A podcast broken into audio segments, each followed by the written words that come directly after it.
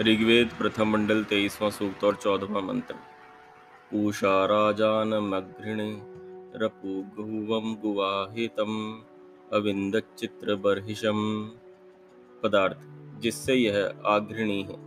पूर्ण प्रकाश व पूषा जो अपनी व्याप्ति से सब पदार्थों को पुष्ट करता है, वह जगदीश्वर गुहा हितम। आकाश व बुद्धि में यथा योग्य स्थापन किए हुए व स्थित चित्र बरहिशम जो अनेक प्रकार के कार्य को करता, अपगूढ़म, अत्यंत गुप्त, राजानम, प्रकाशमान प्राणवायु और जीव को अविंदत जानता है, इससे वह सर्वशक्तिमान है। भावार्थ, जिस कारण जगत का रचने वाला ईश्वर सबको पुष्ट करने हारे, हृदयस्थ प्राण और जीव को जानता है, इससे सबका जानने वाला है। मनुष्य का जो मन है, वह प्राण की एक इकाई है। जब हम कोई भोजन करते हैं तो उससे हमारे शरीर में प्राण या वायु पुष्ट होते हैं।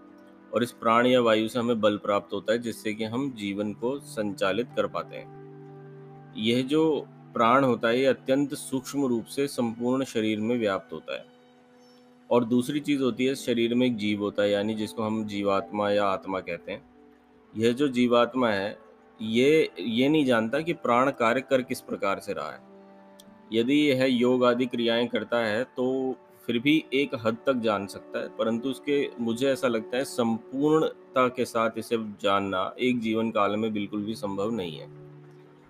और यह जो संपूर्ण प्राणों का सिस्टम पूरा जो ये तंत्र, पूरा हमारे शरीर में जो कार्य करता है, इसी से हमारे विचार, हमारा स्वभाव, हमारी चेष्टाएँ, हमारे जितने भी कार्य हैं, वह संपादित हो पाते हैं।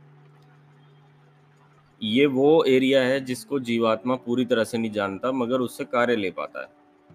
इस मंत्र में यह बताया जा रहा है कि ये जो प्राणवायु जो पूरी तरह से व्याप्त है और जो जीवात्मा है, उसके जो चित्त के संस्कार हैं, इन सभी को जो परम पिता परमेश्वर, जगदीश्वर, ओम है, जो निराकार है, सर्वशक्तिमान है, सर्वव्यापक है, अंतर्यामी है, दयालु है, न्यायकारी है, अजन्मा है, निरवयव है, असनाविर है, जो अनंत है, अनादि है, अजन्मा है ये जिसके गुण हैं, जो वो परम पिता परमेश्वर, सर्वव्यापक रूप से सर्वत्र विद्यमान है, जो कभी जन्म नहीं लेता, कभी अवतार नहीं लेता। वह जो परम पिता परमेश्वर ओम है, वह हम सभी के चित्त में हमारे जितने भी विचार हैं, जो प्राणवायु का फ़ंक्शन है, जो जीवात्मा के संस्कार हैं, उन सभी को जानने वाला है। और अब इसी से जुड़ी हुई बात मुझे लगता है अगले मंत्र में बताई जाएगी। ओ